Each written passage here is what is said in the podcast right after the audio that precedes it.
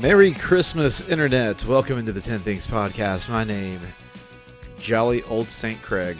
Next to me, in a Santa hat and an ugly sweater, Aaron, literally Nicholas Nicholas. Brooks. Yes. I don't know if you wanted to tell everybody your middle name on the No. podcast, but we just did. I'm all good with that. You are St. Nicholas. yes. Uh, this is your favorite time It's of my year. fa- yeah, this is my season. By far your favorite time of year. It's not even close. Not even close. all, I mean, July 4th, psh, the independence of our country, who the heck cares? That's why I celebrate Christmas in July. Yeah, you do. I do. I forgot about that. You do. you Uh, weirdo. Um, but it's Christmas time, and uh, the next couple of weeks, that's all we're talking about is Christmas. Uh, we've been. Uh, it was honestly, if we're being honest, um, it we were restraining ourselves yes. to not do the entire month of December talking about Christmas stuff. Next year. Um, so it could come down next year, but um, we had to um, we had to spend a lot of time on Christmas stuff, and um, there is a plethora of things you can talk about when it comes to Christmas. There's a plethora of things that you can talk about when it comes to this season. I mean, traditions, movies, entertainment, Music. food, um, Gifts.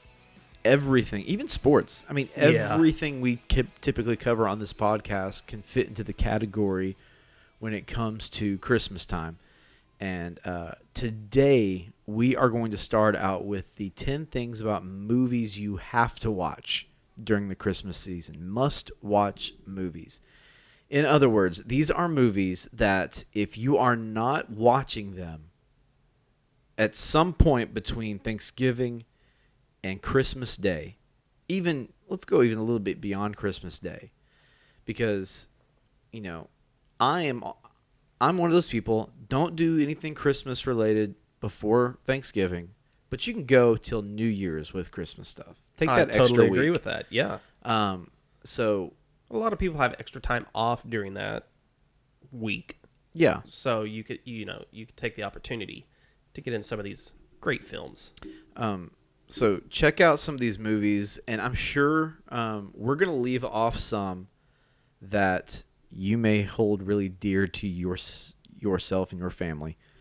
Um, it's just a given. There's only we can only have time for ten. We'll list some honorable mentions in there too, but um, now we need to say this up at the very top. We are excluding Christmas TV specials from our list, and I think I think we can both say this includes Hallmark movies. Yes. Um, those aren't real movies anyway. I, yeah, I don't Come I don't me. classify them. Don't at me. Um, but we're also excluding like network TV specials like A Charlie Brown Christmas, Rudolph the Red-Nosed Reindeer, Frosty, How the Grinch Stole Christmas. um, the original, yeah, um, and you know any of the like Charlie Brown. yeah, Toy Story made, um, you know, some kind of network TV Christmas special. Um, the Minions, I mean, all these little ones. They're little half-hour specials or something like that. Um, we are we're excluding that. We are talking feature-length films uh, for Christmas that were more than likely probably in theaters. But we're not saying that they sh- that those holiday specials should be excluded from your watch list. That's right. They should be included. Yeah, They are must watch. they are probably more must-watch than any of the Yes. movies we're going to mention on our list. so you just go ahead and watch those. Um, so those are what we're talking about today, and um, I think we would be. I I have a feeling th- this is one of those things. There wasn't like a ton of research to do No. um, for this kind of topic, but um, plenty of opinions, plenty of talking points. Aaron, you are Mr. Christmas. Um, do you want to start it or do you want to end it? Uh, end it. Okay. Well, if that's the case, then we're gonna hit hit this thing off right with number one for me, and um, this is we talked about right before we recorded. Um, you know what? How how do we to do this? Do we want to do like our ten to one? You know, and I I'm gonna tell say for me this is in no particular order for me. I'm not giving like the first one I mentioned is not like my favorite, but it's not the worst either. You know, it's just I'm just I put a bunch on a list and I'm just talking about them. So number one for me is Home Alone. Okay, it's not Christmas season if you have not watched the classic Macaulay Culkin film Home Alone. Um, this is something uh, we used to when I was younger, back when I lived with my parents, back when I was at home as a kid. Um, on Thanksgiving weekend, usually Thanksgiving night, we found ourselves watching Home Alone. Um, just one of those traditions that kicked off the Christmas season for us. And so we would sit down and watch Home Alone. There's just something about watching Macaulay Culkin screaming and running around a house, planning out this incredible heist. Many of the things on that list, if everything happened to a burglar on the list that Macaulay Culkin did to the people on Home Alone, those people would probably not survive it. That is correct. Or they would be in serious need of medical assistance. According to Dr. Ryan St. Clair, the skin and bone tissue on Harry's skull would be so damaged and rotted that his skull bone would essentially die and require a transplant. Okay, so doctors have looked at this movie to help us understand how brutal the attack Kevin launched on uh, Marv and Harry was. Yeah. So this movie came out in 1990. Um, it is the story of Kevin McAllister, um, played by Macaulay Culkin. Um, he is he's the main character in this movie, even as a child. He, the the, I found it interesting. There's a lot of facts with Home Alone. If you look back at trivia and stuff like that, the idea for this movie came when they were filming Uncle Buck. Yes. Um, and so the I the premise of the movie, if you've been living under a rock for some reason and don't know what the movie Home Alone is, I'm going to give you a quick synopsis of it. But Kevin McAllister, uh, he's honestly a, a, brat at the beginning of the movie. He's a he's a he's a selfish kid. Um, he ha- basically says, "I don't like my family anymore. I don't care about them," and so he he he has an altercation with his mom at the beginning of the movie and some of his uncles. The whole family's in town. They're going to go on a Paris trip for Christmas. And so his whole family is there. And they're having a conversation. They get in a fight. Mom sends him to his room. He oversleeps. Um, the family oversleeps as well, uh, late for their flight. So they rush. They accidentally leave Kevin at home. And this is one of those movies that if cell phones were around back then, the movie wouldn't exist. It wouldn't exist. Um, because it would be a quick text message away from saying, "Hey, yes. are you home?" yes. Um, but they leave the kid at home, and chaos ensues. Eventually, there's a couple of uh, burglars, the Wet Bandits. Um, two great character actors there, by the way, also. Yes. Um, who come in and try to rob the place of course, little Kevin McAllister plants these elaborate traps and booby traps. And uh, the whole movie is just amazing. It produced a couple of sequels. Home Alone 2 was um, not as good as the original, but still really solid. I think I actually like it better. Do you really? I find it I find it funnier. I find the attack funnier. Okay. I, I can honestly say I don't watch it every year though. I know mm. my wife likes it, and she would watch it every year. We just it, it doesn't come on as much, and I don't I don't own a DVD player anymore, so well, you just have to you know keep it in your DVR somehow. Yeah. Um, now after that, the Home Alones get terrible. Yes. Macaulay Culkin didn't do the third one, did he? No. It was no. some, and they made like three or four since then that were just terrible. Disney Plus is actually, excuse me, they are doing a new Home Alone. Are they really? It's going to be a Disney Plus original for next year. Um, oh, I think I heard about that. Yes, and so they've got uh they've got some fairly well known cast going to be in this film. Um, but didn't I? It's not going to be Kevin McAllister though. Yeah, didn't I hear that it was going to be a different premise too? Like it's going to be I thought I read an article about it that said it was completely not what you would expect from Home Alone. What I read from Disney Plus said he's going to be left at home. Go, they go on a vacation. He gets left at home. So to me, it sounded like the same exact premise. Okay. Just it's different. It's a different kid, different family, different. You know, there's no Harry and Marv in it. It's going to be different bandits, everything. Okay. But they're redoing the movie. I mean, I would be okay with that because I mean, at this point, they've made so many terrible sequels that nobody watches anyway. So even if it's a flop, it doesn't really matter. Um, and that's one thing when it comes to remakes. Um, you know, I have always said for a long time, I would love to. I think it would be interesting to see a sequel, or not a sequel, but a remake of "It's a Wonderful Life," which I, we're gonna mention it later on in the episode. But um, I I understand that you don't want to touch an original and a classic, and you don't want to screw it up. But at the same time, the, that will always be there. Why not? Let's take a crack and see what we can do. I know that's controversial, It but. I- I don't I don't see the huge deal about trying to do a remake because I mean you look back at Ghostbusters when they redid that with the all female cast and the whole new premise and stuff like that. Um, it was awful. I didn't even watch it, Right. but I, nothing I heard about it was positive. No. And um, so, but it's not like you know it killed the franchise either. You know, it, they're gonna come. They're coming out with a Ghostbusters 2020, Yes. something like that, and it's supposed to be amazing. So it's not gonna kill the franchise. I think it just adds. You know, you just throw that one away, and you've always got the originals and the classics. Ellie Kemper, who played Erin Hannon in The Office, and comedian Rob Delaney, um, will be starring in the reimagined Home Alone film Okay. uh, as the parents. And um, let's see, Archie Yates, I believe, is going to be playing the kid. Okay. Hey, I'll be interested in see it.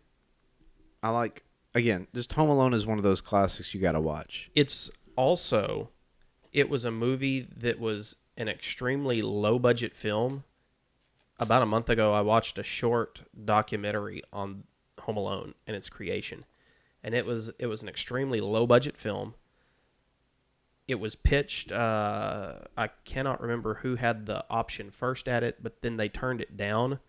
They began filming and shut it down quickly and said we're not doing this, so they immediately took it to 20th Century Fox, I think, is who ended up Wow. with it and filmed it. And good for them. it still wasn't a big hit at the box. It's become huge Yeah. since then. Yeah. Also, John Candy made an appearance in it. I found this interesting. He only filmed it one in one day. Mhm, It was a long day, 23 hour day. He made 440 bucks, I believe it was, Yeah. for his role Yeah. in Home Alone. Yeah, I mean, and it was all improvised too. All his parts were improvised. Yes. uh, he knew what the direction was supposed to go in. And now you got to remember him and I can't. John Hughes. Yeah, and the woman who plays the mom and I can't remember her name right now, but they were part of Second City, I Yes. think, together, and so they were used to improvising. They together. were. and I think they were the only two that really interacted with Yes. each other. He, you know, he never interacted with dad and the kids and all that stuff. It was just him and the mom. Also, Daniel Stern, who plays one of the bandits. Yeah, Is he Harry? he's Harry. Yes. It was he had the part, but then wanted more money than they were willing to pay, and so he said, "I'm out."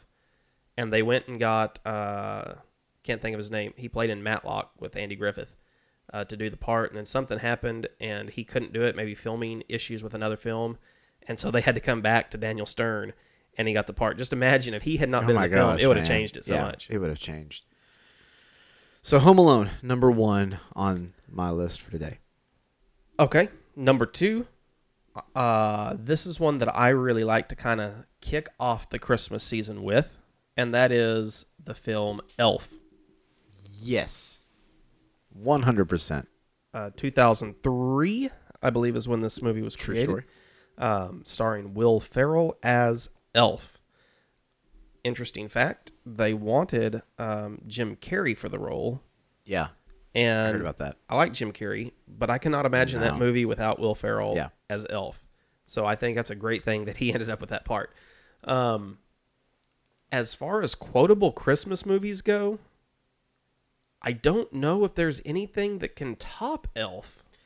No, it was an instant classic. Yes. I mean, the the year it came out, it was one of the most beloved movies, Christmas movies, to hit the big screen in recent memory. I meant to wear my elf shirt today and forgot, but uh, one of my sisters got me a shirt, and it's you know it's green with the yellow feet on it, and it says Santa's coming, Santa's coming. I know him. Um, What's your favorite elf quote? Oh my goodness! I mean, if you had to, we could do a whole episode, and we 10 things it. about elf. Ten things about elf. Yes. But Um. Oh boy. Probably talking to the fake mall Santa, he says, "You don't smell like Santa. You smell like beef and cheese. It's so good. You sit on a throne of lies." uh, that's probably my favorite. Um, You you can't. I think my favorite is "Bye, buddy. Hope you find your dad." it's a that's a great one. I mean, it's right out of the gate. Um, the, as you said, it's an instant classic. Uh, it may be the greatest mo- Christmas movie of the 2000s. I'm quickly going through my mind trying to think of any other Christmas movies, and I can't think of It's- anything that would top that. Yeah, it's it's definitely the best of the 2000s, I think. And it's pro- man, I think for a lot of people it is the number one. I think for most people it's probably in their top 5. I think it's in my top 5. it's in my honest. top five. I don't think there's many people that would disagree with that. Um, Even if you don't like Will Ferrell. no, I, I know a lot of people who do not like Yeah, Will Ferrell. my wife is one of that them. role. And the Elf is her favorite Christmas movie, and she cannot stand Anchorman or any of the other Will Ferrell movies, but she loves Elf. Um, Elf is, yeah, I think it's easily in my top five, and it's one that I would enjoy watching closer to Christmas. But I like to start the season off with that one because typically after I watch Elf, then I watch some of the the lesser Christmas films leading up to some of the great ones closer to Christmas. And so it's not a knock on Elf, it's how much I enjoy that movie that it really kicks off the holiday season uh, for us. Another great quote just hit me in the head is when uh, he's told, you know, call me elf one more time. Yes. Ooh, he's an angry elf. It's an angry elf. I, I mean, it's, it, uh, I mean, we could we could literally do an episode of the top ten quotes from Elf. I mean, cotton-headed nig- ninny oh yes, I forgot about that one. Um, oh my gosh, there's so many, so many. He Um, the best way to spread Christmas cheer. singing loud for all to hear. We have that hanging on a wall in our house. We have a we have a Christmas, um, you know, what do you call those things that you hang on a wall? Artwork. Yeah, artwork. There we go. I knew that was a difficult term. Uh, we have a Christmas artwork piece that says that. So it's it's become that quotable that you go to your favorite home decorating stores and you will find pieces with elf quotes on it. That popular of a movie. So number number two is Elf. Love it. Okay, moving right along to number three. Um, again, you've got to watch these movies every year at Christmas time.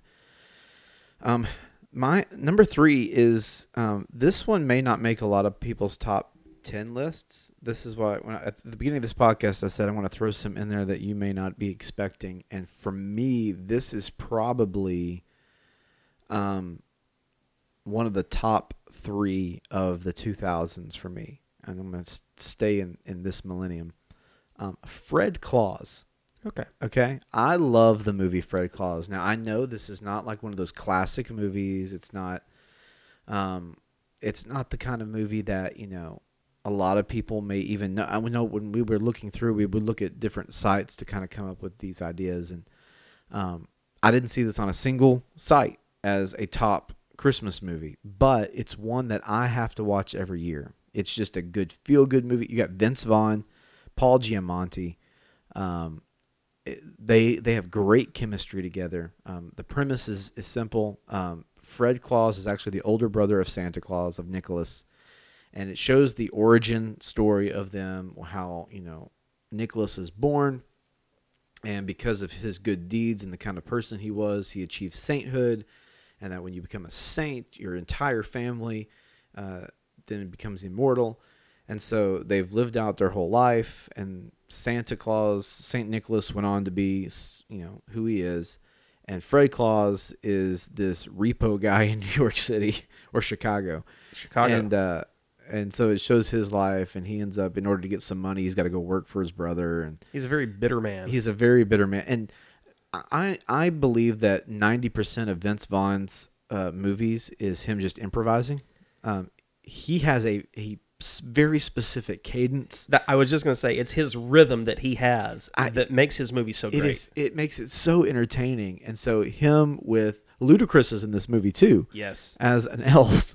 a DJ Um, Elf. Yeah, and so some of the CGI work is pretty lame, and it's not the best, but it's just one of those movies that you just enjoy watching. It's a fun movie. It's funny. Um, Kevin Spacey is in it Yes, um, as like an auditor who's who's attempting to shut down Christmas. Um, it's uh, it's just it's a it's a for lack of a better term, it's a cute movie. I mean, It it's, is. It's just a sit down with some cocoa and just hang out with family and watch that good movie. you you know, he has to work through his issues with his brother in Yeah. order to save Christmas. Right. And so, as you talk about a feel good movie, I mean, it it it checks off all of those boxes. Oh, yeah. It's got comedy. It's got a little bit of drama. It's got some romance. Uh huh. You know, it hits all of those things. Well, it's got some emotional moments. There's a there's a kid involved in it that Vince Vaughn Yes. kind of mentors, and turns out he's on the naughty list, and so he's got a you know he re you know looks back at the advice he gave him and said, well, that wasn't very good advice, and he's a foster kid, and so I mean, it just it pulls at your heartstrings at the end. Uh, just does a lot of good things. and again to talk about and it's not the only it's not the only christmas movie that vince has done but i think it's his best christmas movie Yeah. and again his cadence his rhythm the speed at which he talks Oh my gosh.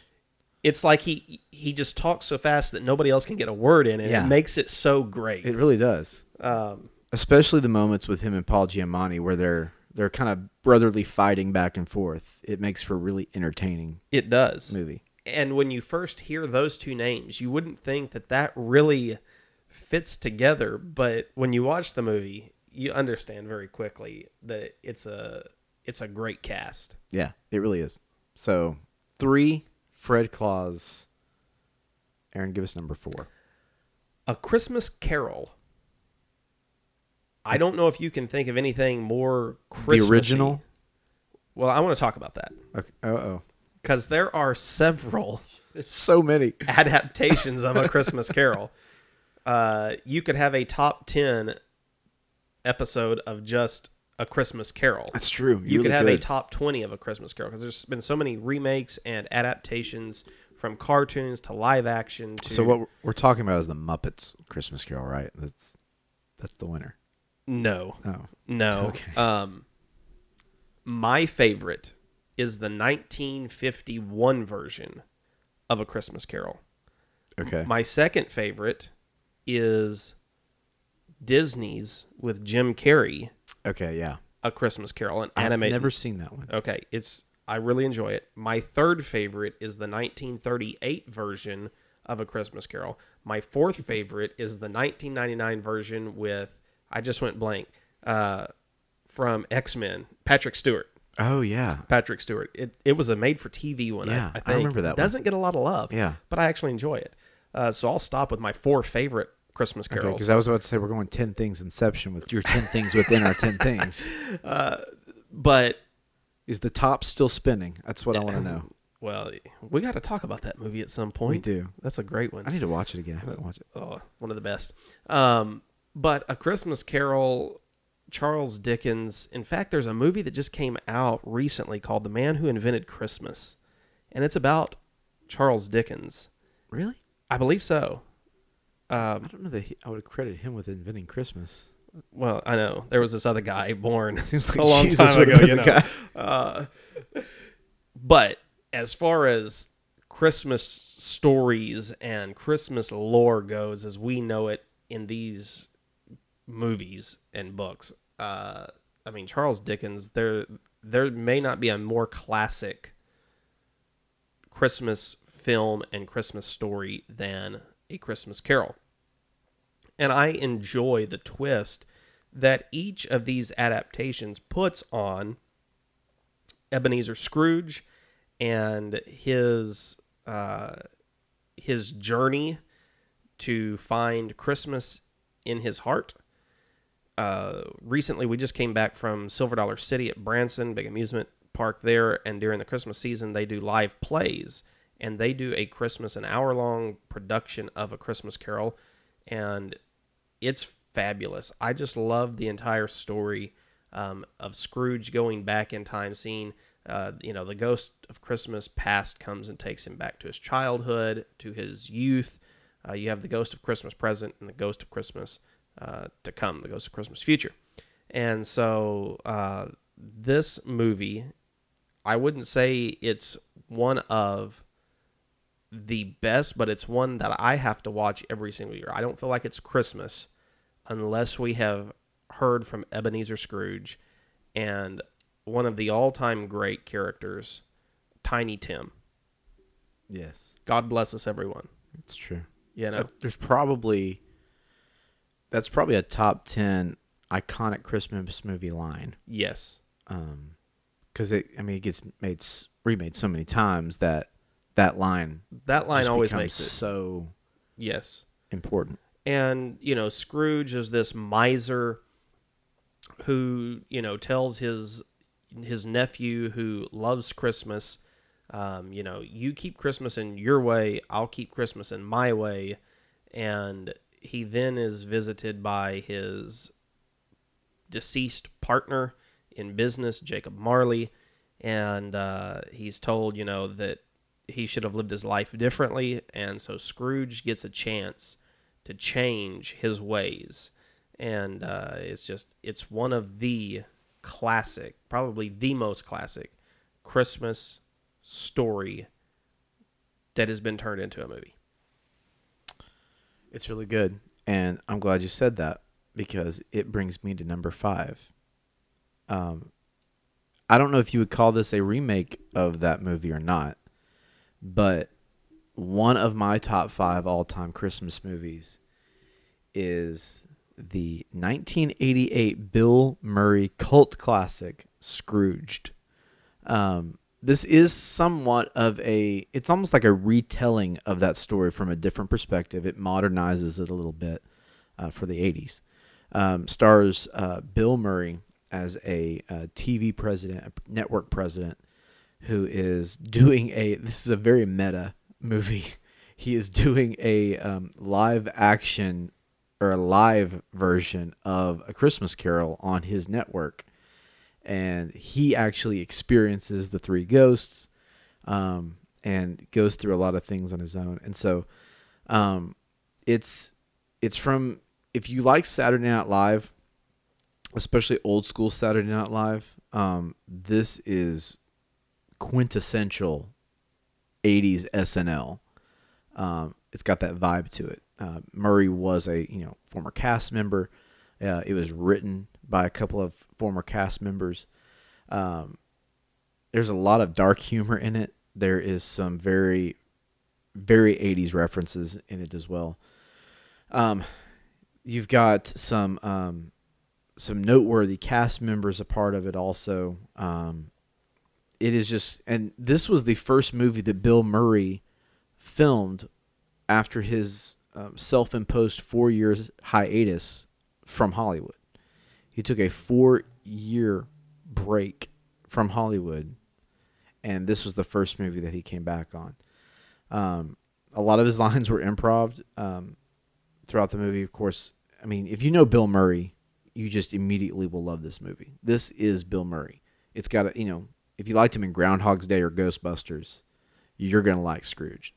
Um, there's some hilarious moments. The name escapes me of the I think it's the second ghost. Um, she's the little fairy who comes in and just slaps Bill Murray around. Um, and it's hilarious. So I mean, it's a you know most Christmas movies are you know G PG rated, happy, family friendly. This is not necessarily the most family friendly Christmas movie. um, now I mean it's it's 1988, so it's not like there's a ton of stuff in it, but it's definitely on the more of the adult side of the Christmas movies. Um, so I I love this movie. I know it's again I'm going kind of B side picks so far. I think Yeah. with the exception of Home Alone, but um, uh, one of I have to watch it now. My wife Lauren, this is not this is not one on her list. She likes the Hallmarky, you know, make you feel good at the end of the day. This day. one doesn't make my list either. really. No. Uh, have you seen it? once. You've only seen it once. I've only seen it once. You need to. Re- when was the last time you watched it? Uh, five to ten years back, You need to rewatch it. maybe so. You really do. I think you would find it. I, you, I've loved it since I was younger, since I was a teenager, because it's one of my mom's favorite movies too, and uh, so I just grew up loving it. But it's definitely one that you appreciate the older that you get because you you see all there's office humor in it. There's you know some humor like that that you might miss as a younger person. Um, so Scrooge, I recommend it. It's it's one of my faves. It's on my list for sure. Well, Erin, we've reached that point. It's time for Coco. It's time for Coco. Time for our break. Um, so we're going to take a quick break and then uh, we'll be right back.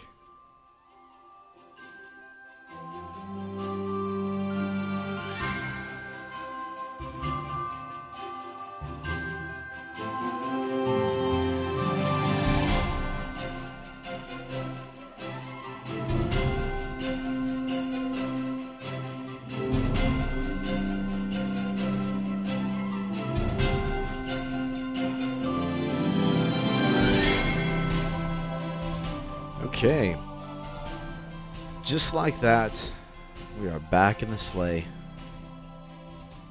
The magic of Christmas lives. It really does. It is the best time of year. There's not many people that I think that could dispute that. I mean, I understand if maybe it brings up some some memories and makes you feel sad at times, but Overall, I think people are generally nicer at this time of year. oh yeah. I always look forward to it because it does feel like as busy as it is, there's a weird way it slows down a little bit. Yes. things just kind of you know the busyness most of the things you're doing that are busy are fun things like i mean me and my wife were talking the other day today is day four in a seven day stretch of where we have something a christmas party or something going on every night and uh, we're like man it's just a busy time for us and we're like but it's also i mean we're having fun at every one of these things Right. you know yeah it's not a night at home but we're gonna be laughing and hanging out and eating good food every night too. So uh, it is just a special time of year. Speaking though of sitting at home, Erin, get us number six on our movie list. The Santa Claus. Yes. The Santa Claus. Uh, Tim Allen. I feel like we should have a discussion at some point about the greatest actors for Christmas Oh man, that's a good one too. because you could argue for Tim Allen. Uh, he is the modern Father Christmas of movies. Yeah, I think we could do a whole episode on the ten best Santa Clauses, Yes. And I, man, I'd be hard pressed not to put him at the top of that list. he's fantastic. Now, I have read that they created this movie in the role of the Santa Claus uh, with Bill Murray in mind. Really, I don't picture him. I think that they made a wise choice I with Tim. Allen. I think they um, it just it fits him so well. Uh, this is for me one of the top five Christmas movies, maybe top six. It's definitely top ten. I, I would have to really kind of fight to see if it could make the top five. I think it makes the top five. Um, his role in that, and it again, it was so good that it created multiple sequels. None of which lived up to the original. They have not. Uh, Santa Claus Two was decent. Yeah. It was not Santa Claus level. the the second one was the one with the toy Santa, wasn't it? Yes. See, I I did not enjoy the toy Santa. I don't know, just that kind of comedy and effects uh, always just rubs me the wrong way for some reason. It it feels a little cheesier. I think I might have liked the third one better. Really. See, it is it is definitely my least favorite of the 3 They're equally as bad, but I think I think two is marginally better than three, but I would not put two or three on your must-watch list. No. If you see number one, you've seen the best. Yeah. If you've seen number one, you're good. There's you, there's not a big need to go. Number two, he has to find a wife, which I think is an interesting. They have the Mrs. Claus, Yeah. so that's interesting. Number three really just doesn't have a great storyline. Yeah. I mean, me. you've got Martin Short as Jack Frost. he makes a great Jack Frost. Yeah. I mean, I think he's he's good as a character. Um, but actually having a plot to Santa Claus three, it's I'm trying to remember the plot and I can't. Yeah, well, that's that tells you. okay. That's why I give a slight edge to number 2 over number 3, but there's a big gap between number really 1 is. and Yeah. number 2. And Well, the kid grows up too. yes. That always makes it makes a difference. it makes it difficult. Now, the supporting cast of the Santa Claus rivals Tim Allen's performance. yeah. uh, Tim Allen and his wife have split up and divorced. And she is now with Judge Reinhold, man. yes, Arkansas. Arkansas. Arkansas yes. guy. His performance and Tim Allen and and his his character Yeah. and the character of Neil where they go back and forth at each other It's so good. because Tim Allen is a what what does he do? He he creates toys, he markets Yeah, toys. I think he's like the CEO or the president of a toy company. he's upper level management Yeah. of some sort of toy company. And again, this I, I find this very interesting. How many Christmas movies are based around the Chicago area? That's true. Because you've got Home Alone. Yeah. We just talked about Fred Claus. Yeah. The Santa Claus takes place in the fictional city of Lakeside, Illinois, Mm-hmm. near Chicago. Near Chicago. Um, Suburban Chicago. Yes. So you have, for some reason, Chicago draws in the Christmas thing. I, you would think New York is the Christmas. You would think, and, and Elf is in New York, and there's some It other is. good Christmas movies that are based in New York. I guess it's because the the Midwestern vibe is uh is kind of a. Are there more Midwesterners that are into Christmas things? I guess it just than- feels more North Polish than. I mean, you know, New York's very cold. You know, concrete jungle. I think Chicago, as big as it is, has a little bit more homey vibe to it. so his he is this toy executive and his ex-wife's husband Neil is a psychiatrist and so you know he's constantly psychoanalyzing Tim Allen's character and there's a lot of uh, you know witty sparring that goes on between Tim Allen's character and Judge Reinhold's character um, and so it's just it's a it's a great movie on many different levels. Again, and it talks about where we get to the end of it, we find a situation that many people today experience. How do you manage a child when there's been a divorce in the home? And so they have to work through some issues.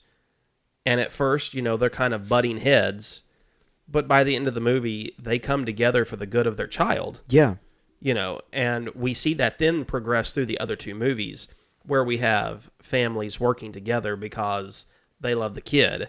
And so there, you know, there's some deeper things that go on in these movies other than just the comedy, uh, you know, that, that's good that you can take away from it. yeah, they do a really good job of kind of balancing the two and and and doing a good job of making it feel. Again, it there are moments where it pulls at your heartstrings. There are more funny moments than anything. Um, just really good, wholesome vibe to it. I read an article, no, I watched a video the other day, is what it was, where they were complaining about the plot holes that they found in the Santa Claus. Who cares? I want to just say this about Christmas. If you're looking for plot holes in Christmas movies, you're going to find them. They're there. Just enjoy the Christmas movies for what they are. Let's not overanalyze these movies. Yeah, I mean, you're you're talking about It's all a myth. it's about a man fictional- who flies around. Uh, one of the things. Okay, this is this is a little bit of a side tangent, but I bring it up every year with my wife and anybody who will listen to me. Um, the the question I always have the the big plot hole about Christmas and Santa Claus. Um, parents, if you're listening with your kids in the car, um, you know, don't don't for right now. Um, but I've always been curious of if, and listen, if Santa's real out there, I'm a, I'm okay. I'll, I'll say this: I'm a Santa doubter. Yeah. Okay, that's just what I am. I'm a Santa doubter. Because if Santa was real and delivered presents to your home, wouldn't the parents be freaked out that there's gifts under the tree they didn't know about? Yes. I mean, if I don't know how that works. I mean, And I- why are you okay with this with this guy taking credit yeah, you're right. for what yeah. he got your kids? I mean, I, I mean, I understand. I, I could even go that far. I'd be okay with that. I mean, that's g- less gifts I had to buy Oh, than you- my kids get. Okay. But if if the kids believe and the parents don't, then how do you explain the rando gifts that are just happen to be under your tree the next morning? There's got to be an explanation for that. You would think more people would catch on. My biggest issue, and I always have to mention this in multiple movies, while still enjoying it, because you know this is my time of year. Yeah. But I I cannot understand. You know how is it plausible that he's going to fly around the world in a night and deliver all these packages? When you watch these movies, you see how much time it takes to go from one rooftop to the next rooftop to go down. You know, it's just, this is totally impractical to think that this could actually happen. Well, now I have I do appreciate the movies that go through and try to explain it. Um because there are some that, you know, obviously it's magic, you know, that he he goes to this house and can I just appear in the in the home or just magically go down the chimney. It's not really his body, it's just, you know, his spirit or whatever. Um there's some that say um you know, he only goes to the kids that believe, you know, so that cuts the number down. Um, obviously, you know, Jewish community. Yeah, not everybody in the world celebrating celebrating Christmas. Christmas. Um, and so, and some houses don't have kids, you know, and stuff like that. And so, I love, you know, I, I do enjoy hearing some people try to explain it away. I think that's creative because I think what that does is for the kids who, you know, are still at that age, that helps them out a little bit with maybe some of their own doubts and lets the magic last a little bit longer. So I appreciate that side of it. Um, but I, you know, you wonder, and I guess you know when this mythology took off, nobody thought about these questions that would be happening Right. hundred year late, hundred years later. Do you do you remember how old you were when the uh, the myth of Santa was busted? I don't remember the exact age, um, and I don't remember how I found out either. Um, I have a terrible memory, so I don't remember that. I do remember uh, the first Christmas that I knew. I don't know what year it was. I just remember that first Christmas where I knew, but I have a little brother who didn't. Ah, was And that so fun? That was fun. Just getting to go in there. I would go in there with my parents and just see how it all happened. I was like, this is the coolest thing ever. It's like I'm bummed that this you know thing I believed for most of my life uh, is no longer here, but this is a really cool experience that I know something that he doesn't. So I do remember that part of it. Okay. Uh, anything else on the Santa Claus? Nope, just watch it. Just watch it, yes. Um, and watch the sequels if you got time, but like, you Right. know, just know it's nothing spectacular. Right.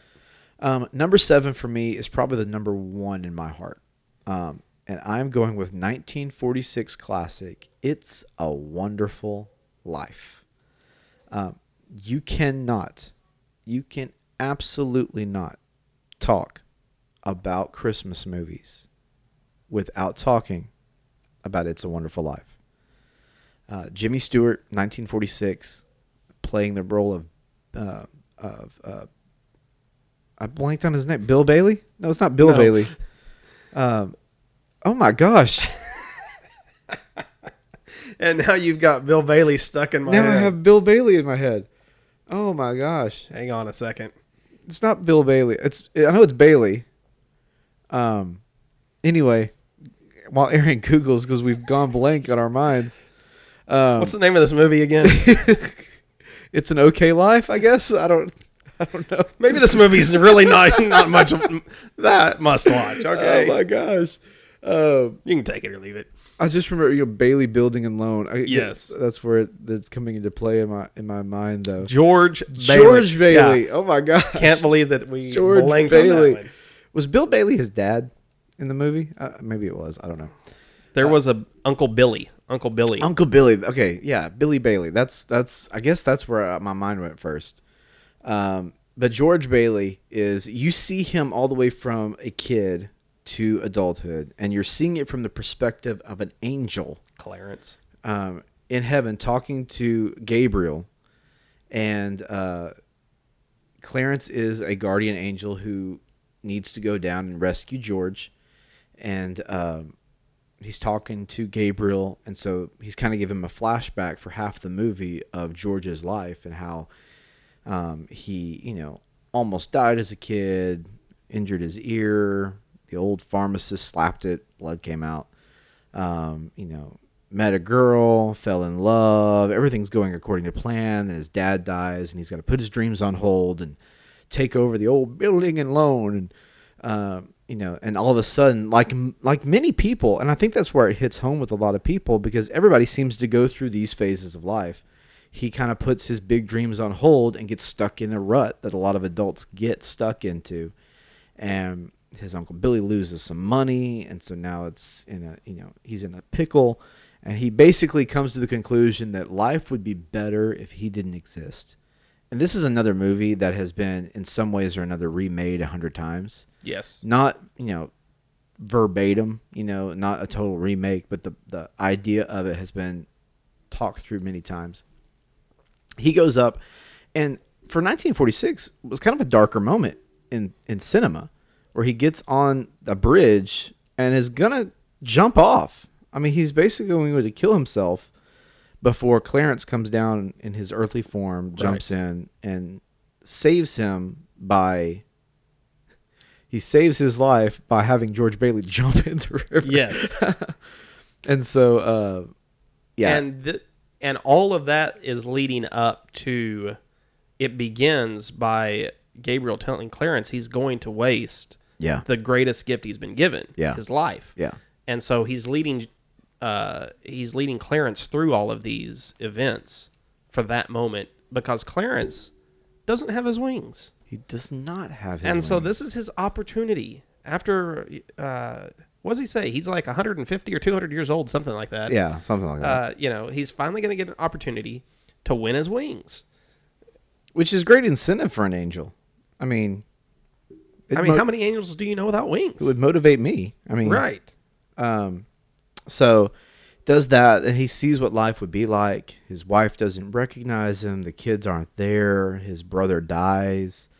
Um, you know, his You- friends don't know him. It really dials in and brings you back to the point where you're contemplating how many lives one person touches, how many lives your life would touch Oh yeah, if you weren't here. And so again, it's a great, great Christmas movie. I would argue that it is probably the best Christmas movie that exists. And not just that, but it's one of the greatest movies of all time. It really yeah. I and mean, if you look at lists of greatest movies of all time, it's there. In fact, I think wasn't this an Oscar winner? Didn't it win Best Picture of the Year? I think so. And if I'm not mistaken, it was man, I cannot remember. Maybe I can find it here on my, my page. It was either filmed or released not around Christmas. I think um I think this is the movie I'm thinking about where uh yeah, it first off it bombed at the box office. Um Yes. it, it put uh, Frank Capra, who who wrote and produced the film, put him five hundred twenty five thousand dollars in the hole back in nineteen forty six. It released in New York City on December 20th, Los Angeles on the 24th, Minneapolis on the 27th. So three cities right then. Then January 7th, it released nationwide. Yeah, So it was after Christmas when the majority of the country got to see this film. yeah, which is just interesting that you know such an iconic holiday film now was released afterwards. Um, but you know Jimmy Stewart, man, I don't see anybody else playing that role. No. And so a minute ago when I mentioned we talk about who the greatest actors are in Christmas movies, I would argue it's between Jimmy Stewart and Tim Allen. And I think I would have to give this to Jimmy Stewart because this is not the only Christmas movie that he has done. Right. I'm a huge Jimmy Stewart fan to begin with. I love watching Jimmy Stewart films. And It's a Wonderful Life, I think, is one of the most iconic performances ever done. Yeah, and a couple of the um, big facts about this. One of the things I was thinking about when I when I was talking about the release date, the film was actually shot in the summer of 1946, in the middle of a massive heat wave. So that's why if you look at certain points of the movie, you can see Jimmy Stewart visibly sweating. It's because they're in the middle of a heat wave trying to act like it's Christmas. Um, and then uh, Frank Capra actually engineered a new kind of movie snow. Uh, he was a trained engineer, and uh, him and their special effects person, uh, Russell Shearman, engineered a new type of snow for the film. At the time, I can't believe that this was how they did fake snow back then. Fake snow was painted cornflakes was the most common type Wow. of fake snow before that. That may be the fact of the podcast. I think it is. Um, but the problem with it was it was an audio issue for them. Uh, it was too crunchy. It was a lot of noise. So he and his special effects guy Shearman um, opted to make uh, to mix foamite, which is the stuff you find in fire extinguishers, with sugar and water to create a less noisy snow option. So if you're looking to make your own fake snow, that's all you you need to do. Get some fire extinguishers, sugar, and water, and uh, you've got a great, great snow. If you go to IMDb and look at their top list of top rated movies, uh, It's a Wonderful Life is one of their top 25 most rated movies of the top 250. It's in the top 25.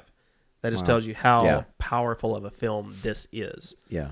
Um, so it's a must watch. And again, um for us and being from a background of uh, people of faith, when we watch this movie, it really drives home the point that every single person has a unique purpose in life and that your life is special. And I think even if you're not from a background of faith, uh, especially at this time of year, uh, suicide's at an all-time high during the winter months. And so this movie, I think, hits on a lot of those levels to remind people, again, how many lives you actually touch, how things would be different if you didn't exist, if you weren't around. Things would be totally different. There's things that you, each of us, don't comprehend until a movie like that can help put that in perspective. And so again, uh, it's a feel good movie. There's some very lighthearted moments in it, There are. and then there's the overall tug at your heartstrings. You know, really sit and think about some of these things. Yeah. Super good. One of the best of all times. Number seven on our list. Erin, number eight. Number eight. This is in my top five. Miracle on 34th Street, Which one? the 1947 version. Okay. I do not recognize, comprehend, acknowledge the 1994 version. Oh, come on. You gotta, Miracle- no. gotta recognize it. It's not. Mm. It's not a terrible movie. It is to Miracle on 34th Street what Santa Claus 2 is to the Santa Claus.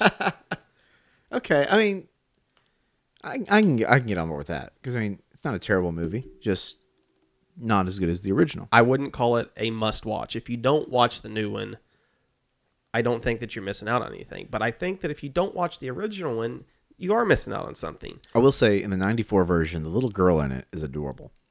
Okay, She's the one who like I think plays Matilda. I think so. She's been in all those kind of movies in the early '90s.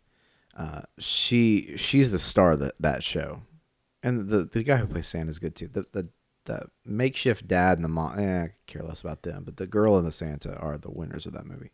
the Santa in the original Miracle on 34th Street is one of my favorite Santas from any movie. He Edmund Gwenn gives such a incredible performance as Santa Claus that it's hard as an adult not to finish watching that movie and almost believe that that guy was the real Santa. Yeah. I mean, he's a fantastic, fantastic actor in that role. You've got um, Maureen O'Hara in the movie plays uh, plays the mother, and then Natalie Wood plays the uh, the little girl.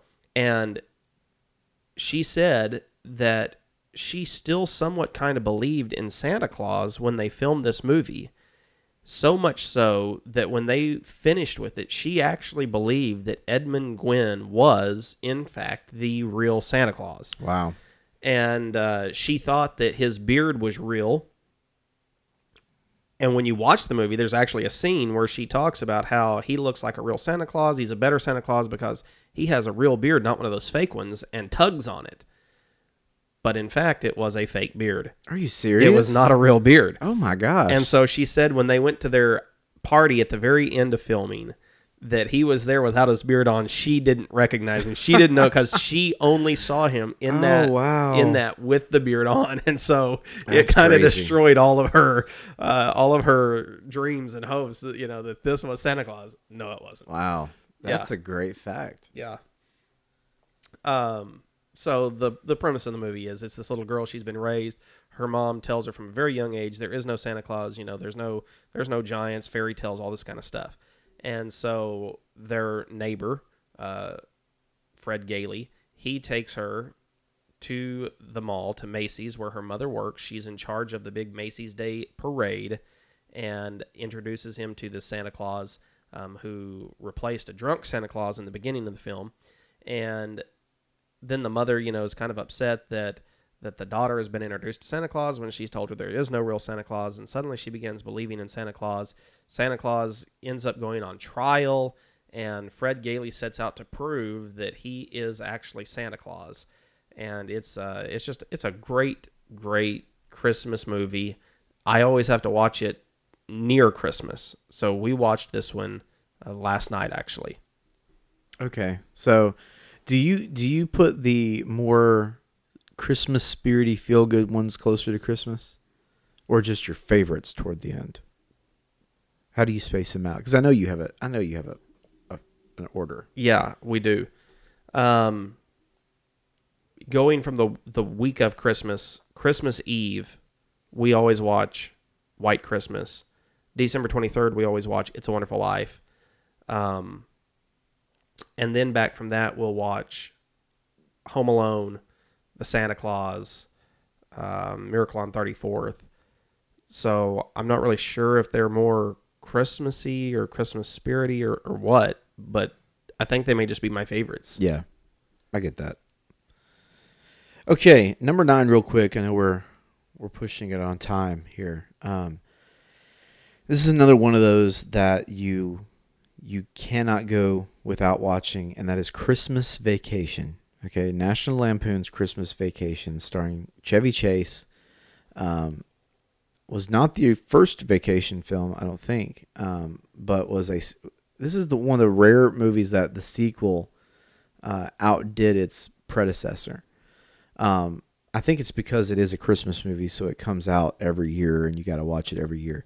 This is another one of those. This reminds me a lot of of um, almost like a crossbreed between what you would see from like Elf and um, you know something like I don't know, almost like a Scrooge thing. It's kind of that in between, but in between those two things, it's got all the holiday spirit of the elf and the quotable lines and stuff like that, with some of the adult irreverence and the National Lampoon side of things on the other end of it. Um, and just so many, so many great quotable moments. Um, if you don't know the premise of the story, Chevy Chase and his family are um, are bringing family and stuff in home for Christmas. He's thinking he's getting a big Christmas bonus, um, doesn't get it, freaks out, goes nuts. His cousin Eddie's in town, um, family's all there, and him. I mean, the scene with him stringing the Christmas lights and getting electrocuted.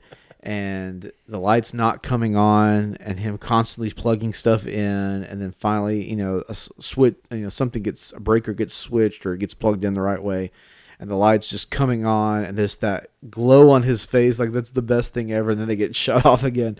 Um, it's just comedy gold. When he, my favorite part of that movie is when he looks over, or they say, "Would you, to the grandmother, would you like to say grace?" And she says, "I pledge allegiance to the flag." um, it's just, it's just great. The cat gets electrocuted. The tree, you know, just it's got a ton of quotable moments on it. It's just a great, great movie. Um, it's one of those that will just have you laughing. I mean, that's one of those that you can watch with your, you know, with the whole family. You know, bearing there's no small children in the room, maybe. Um, but great holiday cheer. It's it's got some good family friendly moments in it. You know, sappy moments in there, but um, it, it's super good. I like it. Cousin Eddie is one of my favorite characters He's so good. of all time. And when he shows up to Clark's house, he said, "You surprised to see me, Clark?" and and Clark says, "Eddie, if I woke up tomorrow morning with my head sewn to the carpet, I wouldn't be more surprised than I am right now." one of the best lines. Randy Quaid, man. Yes. That dude, you know, he is he's so different than Dennis.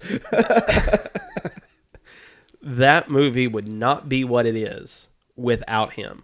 oh, 100%. As much as I love Chevy Chase, um it, Randy Quaid makes that movie. Also, where do they live? You're onto something here. Chicago. We need to do we need to dive deeper into this. yeah, I just thought of that. Um, it, it it's funny. And that's another John Hughes It is. movie. Um, it, it is. It's just a it's a great movie, hilarious. Um, has stood the test of time. That's for sure. Um, most of these, I mean, if it's gonna make R ten, then it's gonna be able to stand the test of time. Um, but yeah, you you you can't talk about the Griswold family without no, thinking immediately of this movie. Uh, I I was I was thinking about the uh, let's see, was it the aunt that showed up with the cat in the box? Was that an that was an aunt, wasn't it? Oh, I think so. I don't think it was a grandma. I think it was an aunt. Yeah. Um, it, it just, beginning to end, it's it's hilarious, and we all know somebody like cousin Eddie, and there's probably somebody in each of our families that is the cousin Eddie of the family. If you can't, here's here's the deal: if you can't think of who the cousin Eddie is in your family, Oh, don't say that. your cousin Eddie.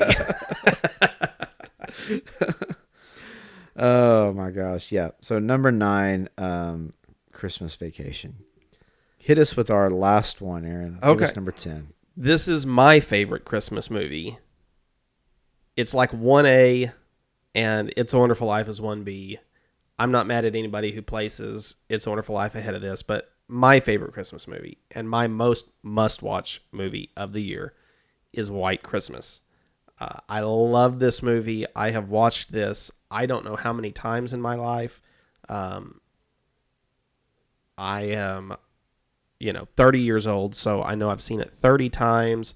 We at least watch it twice maybe three times a year. So i'm going to say easily i've seen this uh, i remember as a kid i would just watch this on repeat. So i probably watched this movie over 100 times. I can quote the movie with my eyes shut. Really? i love it uh, white white christmas. Um, Okay.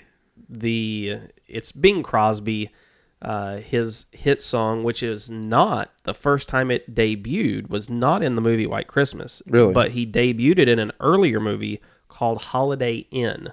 So is this movie based on the song, or just happens to be the name of the song or the name of the movie? I think it's just the name of the movie, um, but the premise of the movie, where we get the White Christmas from, is after he gets out of the army, World War II, him and his buddy, um, or actually he's a private, he saves his life from a wall falling on him, save it, sparing his life. They end up going into uh, entertainment business together, uh, song and dance. They have this very, very big popular show. They travel the country. They decide they want to go on the road. They go to Vermont. They go to this inn in Vermont with a couple of girls that they're interested in. They get there to watch these two girls do their show. They find out scandalous. yeah, they find out that the owner of this inn was their general in World War II. Okay. They've fallen on hard times. They find out that Vermont's had no snow, so nobody's coming there for Christmas to go skiing. So Alright. they end up bringing their whole cast from New York up to Vermont, and they put on this this presentation. The general, you know, he's really down and out uh, as a retired general. He feels like nobody cares about him anymore. So they go out and they call in all of their their old army buddies who served under under General Waverly. They bring them into Vermont, put on this big show. They're going to honor him, and it begins to it begins to snow outside magically at the end, you know, and they have White Christmas. Um, from beginning to end, it's one of my favorites. Now, this is more of a musical. I am not really a musical fan yeah. but I make an exception for Wow. this for this movie. I love the songs in it. Um I think it is my. All of these are must watch. Okay, it's not like I'm not watching any of these. It's true. So I put it number one. You could put "It's a Wonderful Life" number one. Can I can I uh, confess something that you're not going to be happy with? Oh boy, Um, I've never seen White Christmas. I've never seen this movie. how? I mean, number one, you said it's a musical. Um, number two, I just don't ever remember watching it growing up. It's not a. It's not a musical musical. It's. It's got music in it. Yeah, but it's not as musically musical as a musical like how many times do I always say musical? Uh, it's not. it's not as musically musical as a musical could be a musical, if a musical would be a musical. Okay, well I know what we need to do then when we yeah, finish I this mean, podcast. I need to watch it. I love the Yes. song. I do love the song. Um, I've just I've never seen the movie. the best. It's the best Christmas song of all time. To go with the best Christmas movie of all time. Ooh, I don't know about best Christmas song. That may just don't. Yes, we're gonna it save is. this for a podcast. It may be the very next one. I don't know. we may record that today. Um, okay. Anything else on White Christmas other than making me feel bad for never watching it? No, Because I'm sure we'll do that here in the next five minutes after we get off the. that's right. Um, honorable mentions. I've got a couple real quick. Actually, I have a, a lengthy list. I'm going to try to go through them as quickly as I can. Um, first for me is uh, the uh, the Polar Express. Um, I personally, it's not one of my go tos, but I know a ton of people love it. It was on every list I saw. Um, I do acknowledge the um, the CGI and the technical stuff that it took to make it, but uh, just not It's a little odd. Yeah, it, it, it's- require. It's going to be a required taste. Exactly. Um, a Christmas Story, the same way, came out. Uh, I think in the '80s. Uh, TBS ruined it for me by playing it for 24 straight hours. Um, I'm just not a fan of that style of movie, so it just didn't. St- but it's very quotable. Uh, it's obviously a classic. Um, Jack Frost. Um, that's a that's one that I love a lot. Um, doesn't get a lot of love um, as far as most iconic ones of all time, but it's a great movie. Um, then you have um, the Grinch. Uh, now I'm talking about the new one released in 2018. Yes. It was this close to making my top 10. It's a great one. Um, it's probably quickly becoming one of my favorites. It's a really good remake. Um, probably one of the best remakes I've seen in a long time. Very funny. Animation's great. Um, then a newcomer for me, The Christmas Chronicles on Netflix. Uh, Ah. we watched this the other night for the very first time. It's a really good It is. movie. Um, you've got uh, Kurt Russell playing Santa Claus, and um, uh, so he does a great job Good, with that. good family movie. Yeah, really good family movie. Um, Just Friends, um, starring Ryan Reynolds. Ah, Um, you wouldn't think of it as a Christmas movie, but it does take place around Christmas. And we're out of time now. Uh, we may have to save this for the next podcast, but we got to talk at some point. My last honorable mention is Die Hard. Um, I don't. I thought we were going to go the whole podcast without having to hear that mentioned. It's not a Christmas movie. it. Should never We've be. gotta mention oh it, my god! Listen, I didn't mention Gremlins. Okay. Not a Christmas So- movie. I'm going to mention Die Hard though because it's such a good movie. Um, is it a Christmas movie? Is it not? It does take place around Christmas. Um, That's debatable. I'm not here to debate it either way. I just want to throw it in there as my honorable mention. Erin, any honorables? Ernest Saves Christmas. Shut up. One of my favorite Christmas movies of all time. Shut up. I didn't put it in my top five, but it is for me. It is a must-watch movie. No. Okay, we watched it last No. week. I have to watch it every year. Stop. You should watch it every year. It should be in the top Uh-uh. ten. Uh, Ernest is one of the best Christmas movies out there. come Uh, Shop Around the Corner. You ever watch that one? I've never heard of that one. Jimmy Stewart. Um, it's a it's a great movie. He has this pen pal that they write with. Turns out it's the girl that he works with in the shop here in Budapest, and they hate each other, can't stand each other. But his pen pal, he's in love with this girl that he writes to, and it's her. So it's this great love story that brings them together. And so it's a it's a must watch movie. Okay, Okay. you you got you got to get it. It's uh, available on YouTube TV What, what year did it come out? uh 1940 uh probably 1942 3 somewhere in there i think it was before it's a wonderful life um the bishop's wife Okay. is Yeah. another must watch with Cary grant Yep. i love that one What about the remake, The Preacher's Wife with Denzel? I, i'm not as i'm not i'm not a real fan Okay. i i prefer the original most of the time Yeah. to the remakes uh christmas with the kranks tim allen Mm. uh it's a it's another funny one it's one we watch early it's really cheesy Yeah. but, but it's kind of funny. I mean, yeah, we watch it every year. It's just. eh. Um, Christmas in Connecticut, another old movie. has got Barbara Stanwyck in it, uh, like 1949 probably, and then uh, Jingle All the Way, Arnold, from the this was probably the late 80s, early 90s. Very very cheesy. Um, but it's it's totally worth watching. I wouldn't say it's one of the 10 best Christmas movies of all time. But it, it definitely is uh, you know, a corny, cheesy Christmas movie. I'd classify it right there with Ernest Saves Christmas, kind of in that style. Um, and who doesn't love some Arnold Schwarzenegger at Christmas? Yeah. I mean, I don't know if I put it with Ernest Saves Christmas, but. Yeah, it's probably not that good, but it's oh, gosh. it's worthy of a watch. Yeah. Okay. Probably not every year. Ernest is an every year Yeah, thing, no, flip flop those two. no. Give me a little Sinbad. Okay, Erin. Um, what do people got to do? Hey, we want you to give us the five star rating, all right? You've been listening to us. We know that you've got to be enjoying this. So leave us that five star rating and drop a comment under there. It helps, it really helps us uh, to get some more eyes on the podcast. So you can really help us out. Leave us five stars, leave a review below, say a few nice things, and uh, share this podcast with your friends. And let us know whether or not Die Hard's a Christmas movie. It's not. Just let us know. Let us know which one would you. Ra- Let's just be honest, okay? We're gonna put a poll on our Instagram. Which would you rather watch, Die Hard or Ernest Saves Christmas? Okay, that's not a fair. That is. It's not. It's got to be a fair. Die Hard is a great action movie. Which would you rather watch? At Christmas, Which, Ernest Saves which Christmas. would you rather watch?